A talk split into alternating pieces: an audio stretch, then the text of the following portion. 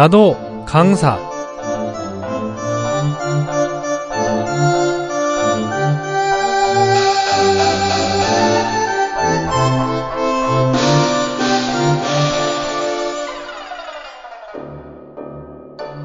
중국 고사에 나오는 상류심생이란 말은 이렇게 시작되었습니다. 외모가 아주 잘생긴 한 수공예술가가 있었는데 그는 요괴나 귀신 같은 것을 조각하길 좋아했다고 합니다. 그의 작품은 아주 생동감이 있어 많은 사람들이 구매를 했고 장사도 잘 되어 많은 돈을 벌게 되었는데 어느 날 우연히 거울에 비친 자신의 모습을 보니 흉하고 개상한 모습으로 변해 있었습니다. 얼굴을 고치기 위해 많은 세월을 헤맨 끝에 한 사찰에서 만난 장로의 충고로 여러 개의 가는보살상을 만들기 시작했답니다. 그로부터 반년이 지난 어느 날 각기 다른 가는보살상을 만들었는데 선량하고 자비로우며 너그럽고 수승한 형상이 진짜 보살과 같은 조각이 나타나자 세인들의 칭찬이 끊이지 않았고 비로소 자신의 얼굴이 단정하고 장중하게 변한 것을 발견했습니다. 모든 청취자들이 참여할 수 있는 나도 강사는 방문 또는 전화로 강의를 듣는 코너입니다. 희망을 전하는 방송 SOH 나도 강사 많은 참여 바랍니다. 메일 주소는 SOH 골뱅이 Sound of Hope.kr입니다. 오늘 강의의 주제는 한 권의 책은 우리의 삶을 변화시켜 줍니다. 라고 하는데 오늘의 강사님을 만나보겠습니다. 여보세요. 희망지성입니다. 네, 안녕하세요. 조경란입니다. 네, 조경란 강사님. 간단한 자기소개 부탁합니다. 네, 저는 문학을 사랑하는 주부이고요. 어, 장애인을 도와주는 일을 하고 있습니다. 아, 그러시군요. 목소리가 주부라고 하기보다는 문학소녀 같아요. 감사합니다. 네.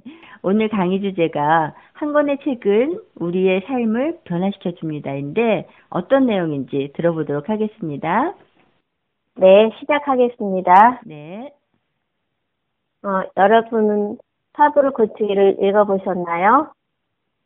파브르는 어려서부터 곤충을 관찰하는 것을 좋아했다고 합니다.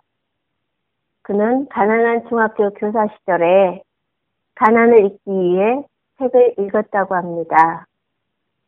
그러다 우연히 그 당시 곤충학계에서 명성을 얻고 있던 레몽 드프르의 책을 읽게 되었는데 그것은 마치 뜨거운 난로 속에 장작을 넣어주는 격이 되어 그의 가슴 속에 새로운 희망의 불빛이 비춰왔습니다.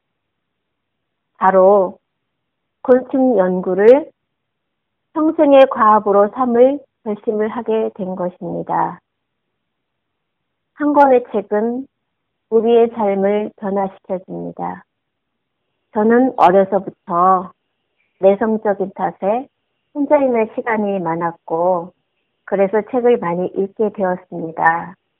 그래서 책을 좋아하다 보니 자연스레 작가를 꿈꾸게 되었던 것 같습니다. 제가 감동 깊게 읽었던 책 중에 버지니아 울프의 자기만의 방이라는 책이 있습니다. 그녀가 이 책을 쓸 당시는 여성을 남성과 동등한 인격체로 인정해 주지 않았지만 그녀는 자기만의 방을 가져야 한다고 주장하고 있습니다. 버지니아 울프는 세기를 앞서 살다간 똑똑한 여성이라고 생각합니다. 그녀의 열정으로 저의 가슴 속에도 새로운 희망이 비춰왔습니다.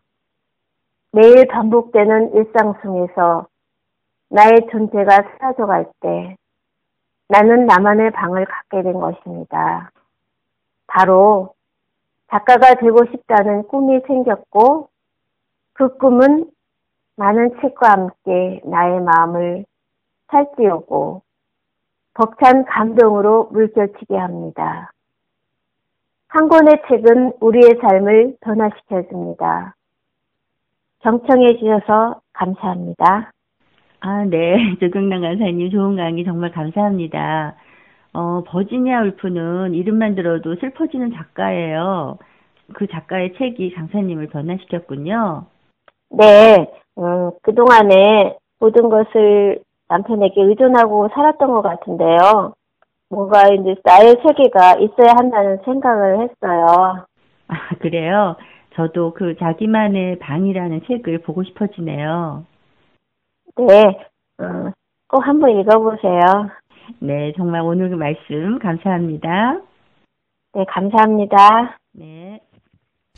네, 파브르의 오랜 꿈이 한 권의 책을 통해 실행하는 계기가 된 것 같이 조경란 강사님의 작가에 대한 오랜 꿈도 실행되리라 생각됩니다.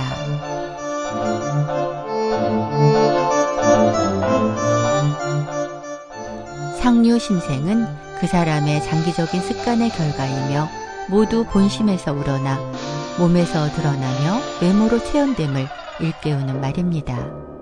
우리의 꿈 또한 꾸준한 마음으로 노력을 한다면 언젠가는 현실에서 체현되어 드러날 것입니다. 지금까지 진행해 황명이었습니다. 이 프로그램은 잠재력과 리더십을 키워주는 더한임 리더십 연구원 협찬입니다.